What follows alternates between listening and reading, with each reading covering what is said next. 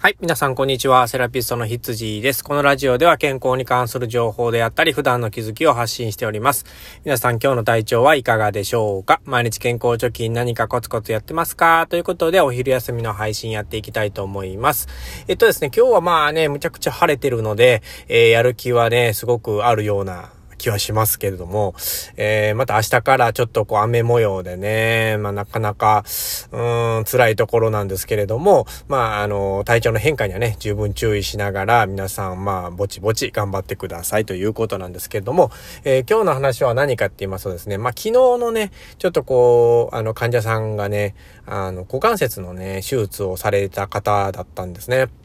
まあ、骨折されてですね、あの、股関節の、えー、まあ、金具のね、手術こうされた後のね、リハビリで、ちょっとこう呼ばれて行ったんですけれども、まあ、結構ね、あのーまあやっぱり歩きはね、かなり、え、弱ってるような感じはあったんですけれども、結構杖をね、それよりも杖をついておられてですね、えっ、ー、と、右手でね、もちろん杖をついてるんですけれども、え、肩がね、巻き肩がすごくなってたんですよ。まあ、当然ね、杖を横でつく人はいないわけですよ。もう体の前で杖をついて手に力をぐーっと入れながらね、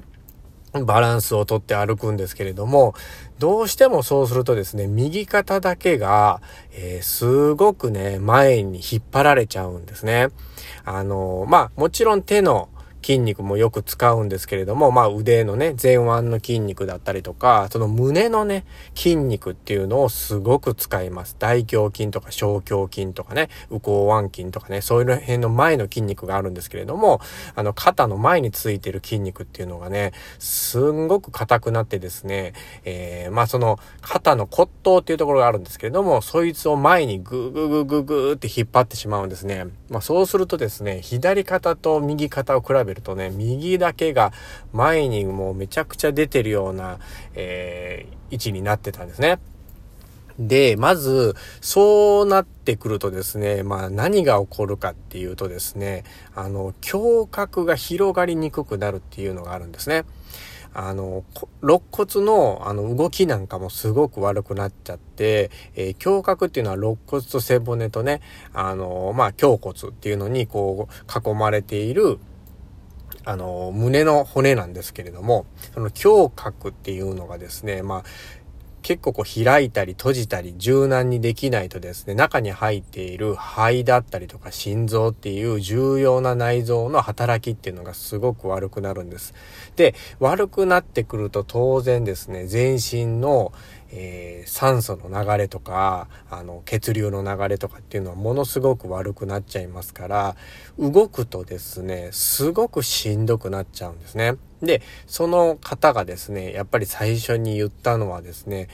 動いたらすごくしんどいんですっていうことをおっしゃられたんですね。これはもうもちろん当然のことで、まあ足は去ることながら、えっ、ー、と、まあこれからね、徐々にリハビリをやっていって、また強くしていかないとダメなんですけれども、それよりも何よりもですね、その胸郭が広がらないので、肺の働きが悪くなってすぐに呼吸が息が切れちゃうっていうような、えー、状態になってたんですね。まずこれの改善をしないとですね、満足な運動っていうのができないですね。で、これ、まあどうしてこうなるかって言ったらもちろん杖をね、毎日力入れてついてるっていうのが、えー、原因の一つになるんですけれども、まあ肩の周りとかもガチガチですし、肩こり、首こり、えー、まあ腕の張りっていうのはもうすごく硬かったので、あったので、えー、まずそれを取る治療からね、えー、しないとなっていうこう説明をしながらですね、まあ足のあのトレーニングもしながらっていう形なんですけど、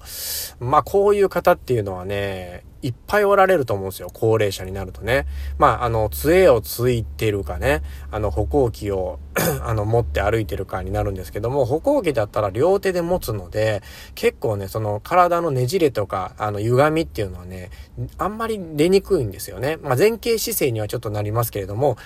左右差っていうのが、まあ、そこまでないんですね。ただ、杖となるとですね、片方でつくと、すごくね、やっぱり歪みが出てきちゃって、余計にその呼吸器系統に問題が出てくるなっていうのが、昨日ですごく分かりましたね。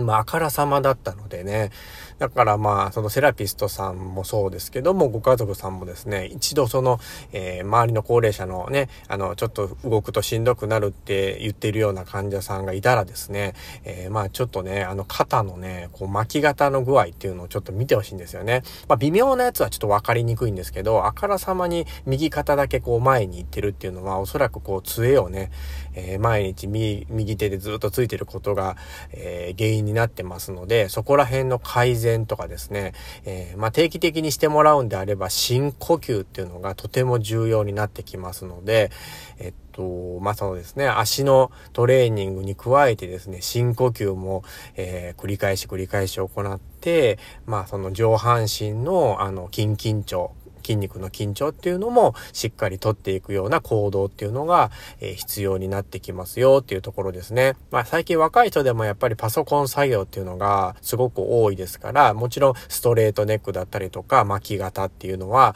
あの、常時あるようなね、えー、体の骨格になってると思いますので、まあそうするとですね、やっぱ動くとしんどくなるんですね。だから胸郭を広げて、えー、しかも柔軟に動くような状態っていうのを作っていかないとダメなので、えー、普段から体をやるく、柔らかくする運動だったりとか、深呼吸をしっかりして、えー、あの、肋骨周りの骨を、あの、動かしていくっていうようなね、そういう運動が必要になるかと思います。